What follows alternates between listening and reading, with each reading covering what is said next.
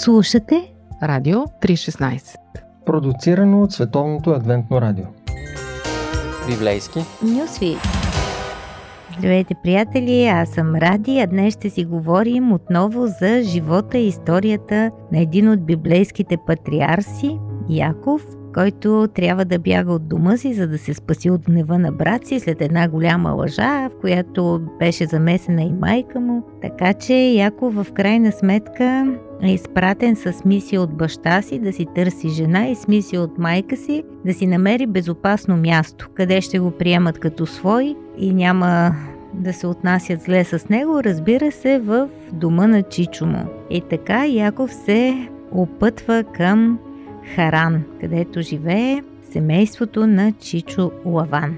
Днес тази история ще блесне по друг начин, защото ще се намеси едно красиво момиче и естествено ще говорим за любов. А, това е тема, която страшно вълнува всички нас и наскоро ми попадна един пост във Фейсбук, малко нескопосно написан, но много емоционален и като започнах да чета коментари, обичал ли ви е някой така, пък иначе, пък по този начин, пък когато си зле, пък когато не можеш да готвиш. И отдолу, ма така дискусия, такива емоции, такива признания, че просто свят ми се зави. Очевидно, тема, която никога няма да спре да ни вълнува е любовта. И а, когато ни разказва за взаимоотношения и за хора, самата Библия също говори за любов –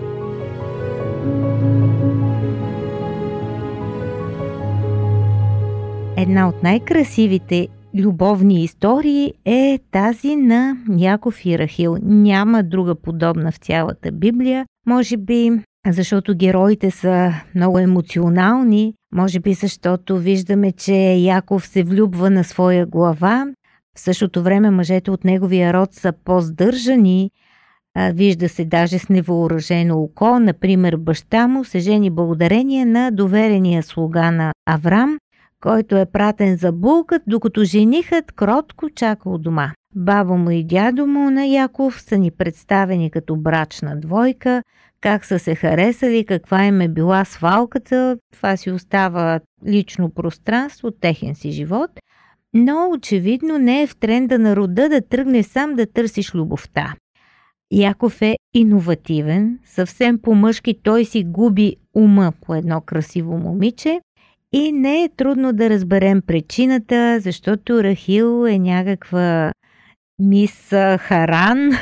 Тя е красива откъдето и да я погледнеш. И ние виждаме, че той се държи много различно, сякаш са две личности, като в два ипостаса, преди да я види и след това.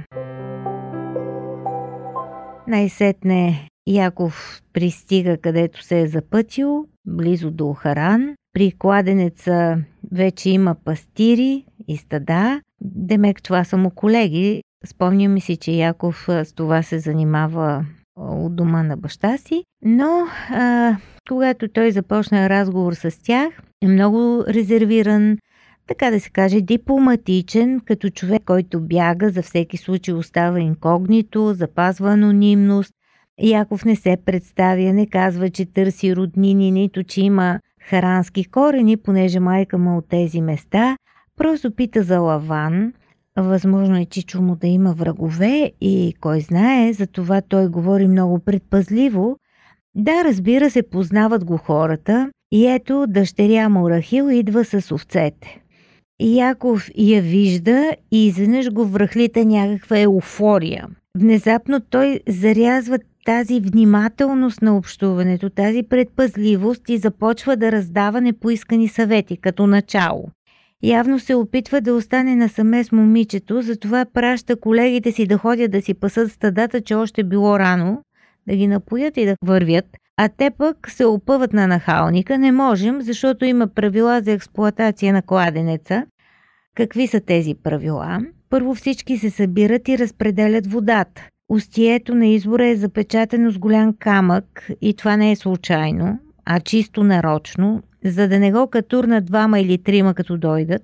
Водата очевидно не е изобилна и този правилник спестява караниците. Обаче, Яко вижда Рахил и мята камъка, гази правилата, демонстрира сила като някакъв супергерой, който иска да блесне пред красиво момиче. И успява, разбира се, явно е яко момче. Следва някакво буйство на чувствата. Яков прави нещо крайно неприемливо. Той целува Рахил, плаче и се представя. Всъщност ние не можем да си представим колко е било нетипично а, да целунеш непознато момиче, дори да ти е братовчетка, особено в онова време, а най-вече на изток и то пред очите на чужди хора. Лудост, която неминуемо ще предизвика коментари, клюки. Дори в 20 век човек не може да си представи такава изцепка. Затова и Томас Ман, който описва тази среща в а, своя роман Йосиф и неговите братя, си намисля един дълъг разговор между двамата. Ах, аз съм Яков, о, аз съм Рахил, как е майка ти, как е баща ти, ала, бао, портокала. Един дълъг разговор, който да мотивира целувката. Но истината е, че Яков изведнъж започва да се държи като лунатик. Нормалният човек и днес прави обратното. Първо се представя, пък после се целува, но очевидно Яков вече не е нормален. Може би е влюбен, може би от пръв поглед той е запленен от красивата Рахил. Но това не е моментно състояние. След това в историята ще видим, че неговите чувства са истински в този роман. Вижте на какво е готов, даже го прави. Той работи за Рахил 7 години. Когато нещата се объркват, работи още 7 години за нея. Същият човек, който все си прави сметката, същия човек, от който нищо не минава, даже и паница леща, после ще го видим да прави и някакви генетични експерименти с овцете на тъста, с което и забогатява. Той просто никога не е губещият. И това дразни много всичките му е, бизнес партньори. Във всяка ситуация той иска да спечели. А тук се съгласява с лекота 7 години да слугува на чичо си за една жена и освен всичко друго, те му се струват като няколко дни. Представете ли си колко е влюбен? От друга страна, Чичото постъпва жестоко. Той мами племенника си и подменя булката по време на брачната церемония. Така, вместо за Рахил, Яков се жени за сестра й, Лия. Чичото е щедър на предложения, вземи и другата, просто ще ми поработиш още 7 години. Яков е съгласен и на това. Да не дава Бог да се влюбиш. Ще продължим след малко. Какво да кажем за дискусии по Радио 316?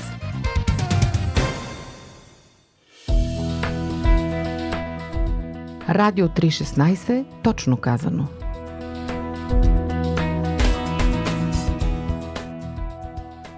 И така, скъпи приятели, днес си говорим за една красива любов. Любовта на Яков и Рахил, книгата Битие, която ни говори за взаимоотношения преди всичко, а ни а, говори и за любов. Достатъчно често ние срещаме в оригинала на езика тази дума, цели 11 пъти и в същото време достатъчно искрено, за да ни бъде намекнато, че любовта винаги идва с проблеми. Ето и тук колко всеотдайно, колко предено, колко истински Яков обича Рахил. Но нещата се объркват с помощта на тъста, на чичото Лаван. И ако можем да погледнем през очите на Лия тази любов, която е първата законна съпруга, всъщност тя ще бъде за нея една горчива любов. Как се чувства тя, когато всичко става пред очите й? Техните погледи, докосвания, целувки, нощите в шатрата на Рахил, всичко това можем да си представим колко много наранява Лия. Още повече, че тя не е някаква хитруша, не е фаталната съблазнителка, която изкушава жениха на сестра си. Напротив, тя, както и всички участници в този любовен триъгълник, е жертва на своя баща. И така любовта е прекрасна, но едва ли можем да кажем същото за семейния живот в този бигамен брак. Ето Лия се чувства необичана, Рахил не може да зачене, докато всички около нея бременеят, даже овцете. Яков е доста нервен и е разбираемо, две законни съпруги не могат да го поделят и изтерясват. И Бог им се чувства, но сякаш най-много на Лия. Видя Господ, че Лия е нелюбима. Това ми се стори страшно покъртително и съм се питала наистина ли Лия е била толкова необичана. Вероятно не просто се е чувствала така. И цялата тази болка, всичките и страдания се изливат в историята на нейните раждания.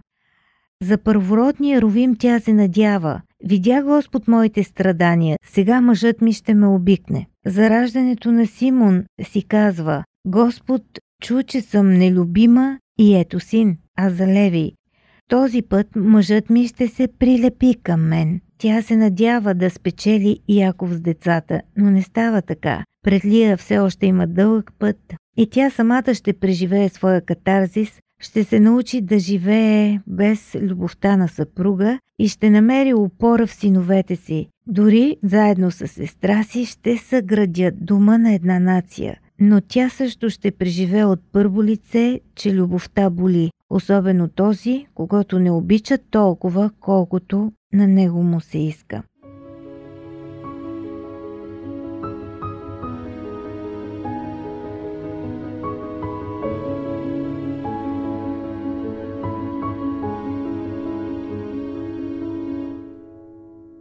И така наистина любовта е голяма работа, приятели, но само една гола любов е недостатъчна. Както пише Джонатан Сакс, само любовта не стига за да се основе група, да се построи общество или да се създаде семейство. Затова не по-малко важна е справедливостта. Защото справедливост без любов е сурова, но любов без справедливост пристрастна. В крайна сметка именно така изглежда на този който е обичан по-малко. Това е един конфликт в живота на всеки от нас, който не може да се разреши простичко. Защото как да разберем кога да действаме повече от любов и кога трябва да бъдем справедливи. Ето бита успеха, всичко от което се нуждаем е любов. Но в реалния живот ние виждаме, че това не стига.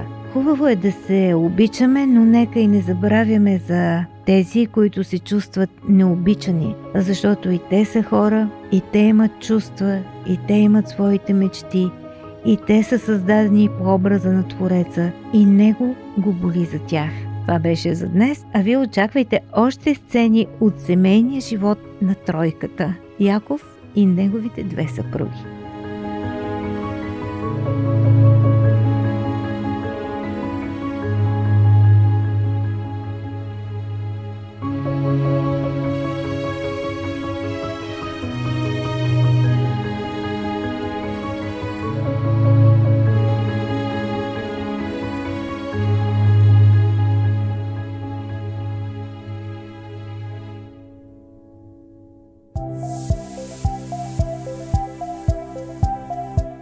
Слушате Радио 316 Продуцирано от Световното адвентно радио. Сайт 3-16.bg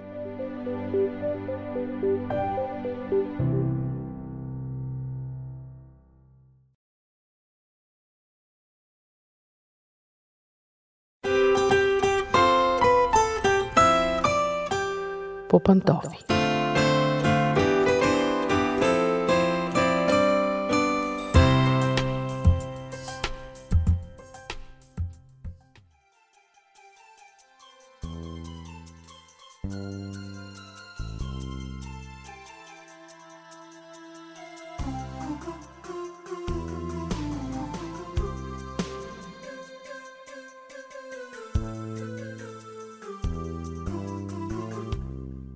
Здравейте, уважаеми слушатели! Аз съм Мира. Знаете, че в нашето предаване по пантофи си говорим за нещата в семейството.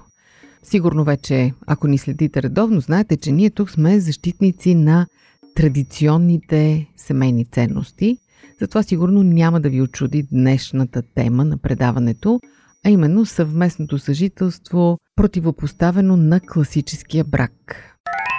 Животът на семейни начала или съвместното съжителство има още няколко формулировки, които обществото е приело, се превръща все повече в альтернатива на класическия брак, Дори хората твърдят, че тя е по-добрата, по-успешната формула за съжителство. Фактът, че по-голямата част от двойките, не само в България, изобщо в западния цивилизован свят, в Европа, в Штатите, повечето двойки живеят без да сключват брак, въпреки че го правят дълги години наред, имат деца и така нататък. Къде се крие тайната на този феномен? Ако разговаряте с защитници на тази форма на съжителство, ще ви кажат, че любовта не бива да бъде уковавана в рамки, че тя е истинска, когато е от сърце, а не защото е по задължение заради някакъв си подпис, че подписването и формализирането на нещата отнема магията на любовта и така нататък и така нататък. Дори сериозни психолози твърдят, че когато човек се чувства свободен, само тогава обича истински. Изобщо има доста вече апологети на тази форма на съжителство, но все пак статистиките говорят друго. Те казват съвсем категорично, правени в последните 20 години, откакто тази мода навлезе, в най-различни държави, сред най-различни социални прослойки и резултатите са очудващо еднакви. Двойките, които живеят в класически брак, създават по-здрави взаимоотношения, по-щастливи връзки имат, по-дълготрайни, децата израстват по-добре възпитани, психически по-равновесени и изобщо партньорите се чувстват по-удовлетворени, отколкото техните колеги, така да го кажа, в двойки, живеещи без брак. Коя е причината този вид съжителство да се предпочита? Ако започнем да ровим надълбоко, стигаме до една единствена дума и тя се нарича егоизъм. Въпросът е морален, а не толкова материален, социален, правен или всякакъв друг, защото просто човекът е егоист и предпочита повече да получава и по-малко да дава, по-малко да се ангажира, а повече да се ангажират с него. Така че, каквито и аргументи да чуете, да знаете, че на дъното на всичко стои егоизмът. Все пак социолозите изтъкват няколко причини за превеса на тази форма на съжителство. Най-напред това, че хората вече се женят все по-късно. Някога нормалното беше да се сключва брак между 20-та и 25-та година и за жените, и за мъжете. За жените малко по-рано, за мъжете малко по-късно, но общо взето до преди 30-40 години, женитба след 30-та година се е считала за доста закъсняла. Днес това е норма. Причината е, че хората търсят преди всичко материалното благополучие, искат да завършат образование, да направят кариера, да се подсигурят материално, да закупят жилище и едва тогава да създават семейство. В същото време животът в самота до 30 и няколко години е неприемлив, затова се създава тази форма на съжителство. Разбира се, другата причина е индивидуализма, който е малко или много замаскирана с други думи форма на егоизъм, т.е. обществото насърчава индивидуализма, егоизма, свободата, гъвкавостта, личната реализация над обществената и разбира се, този вид съжителство обслужва индивидуализма. Освен това, немаловажна причина е секуларизацията, т.е. В днешния свят има все по-малко религиозни възражения срещу този начин на живот.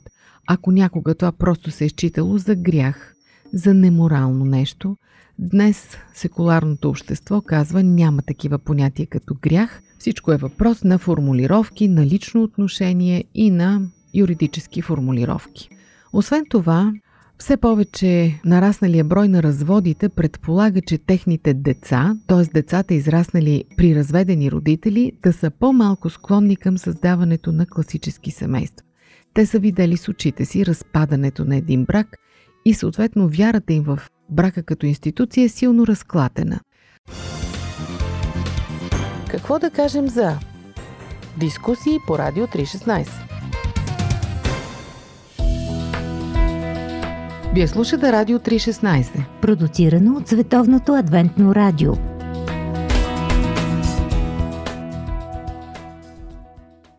Други хора смятат, че съвместното съжителство е прелюдия към класическия брак, една добра формула за откриването на подходящия партньор, за неговото изпробване, така че бракът да бъде по-стабилен след като се създаде.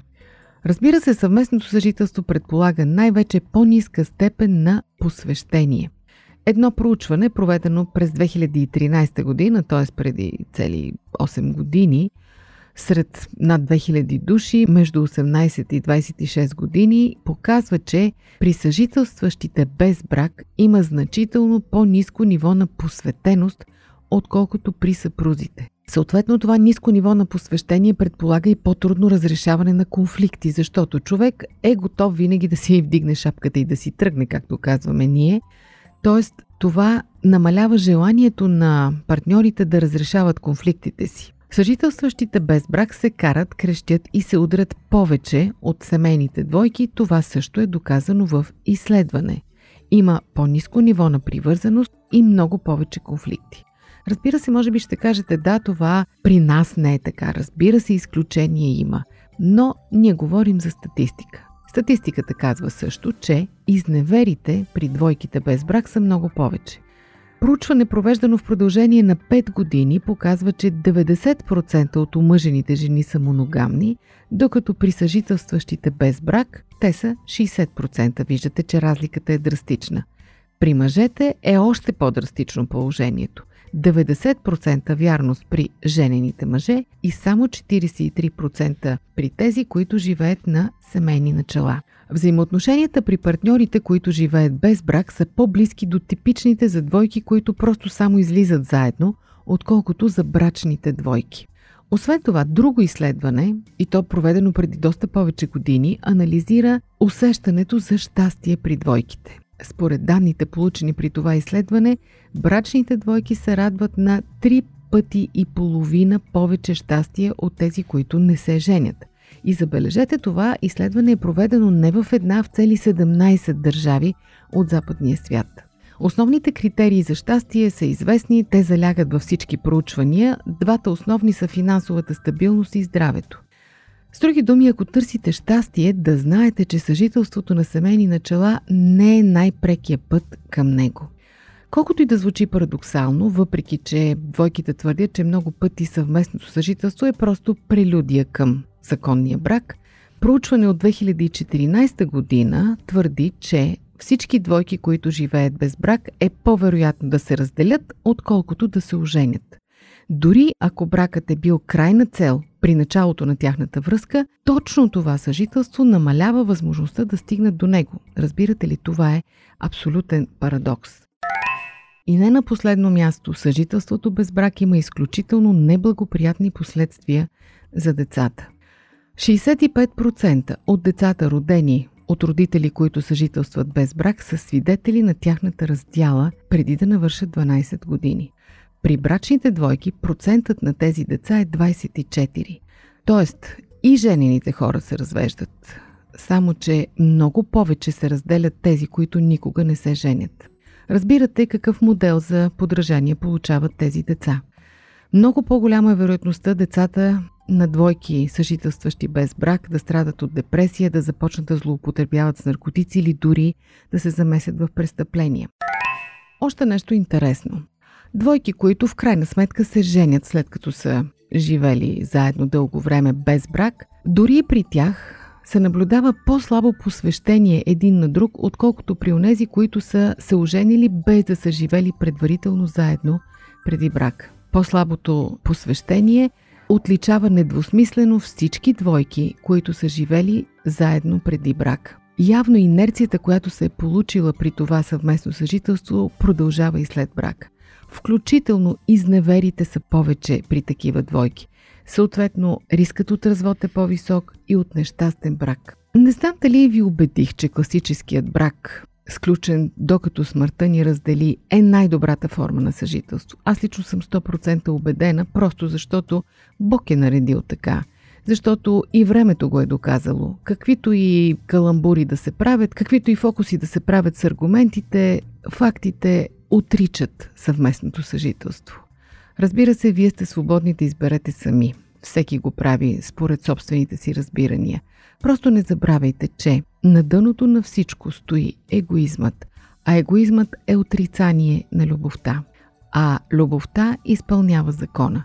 Тоест, ако вие сте привърженици на морала, ако сте твърди привърженици на различаването на добро от зло – може би не бива да се поддавате на изкушението да предпочитате тази форма на съжителство. А дори и да не сте вярващи, просто фактите, статистиките говорят в полза на брак.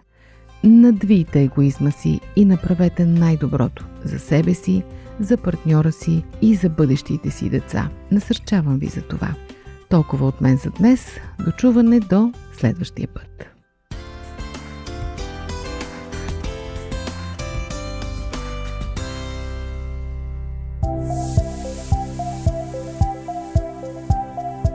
Радио 316 Продуцирано от Световното адвентно радио. Сайт 3-16.bg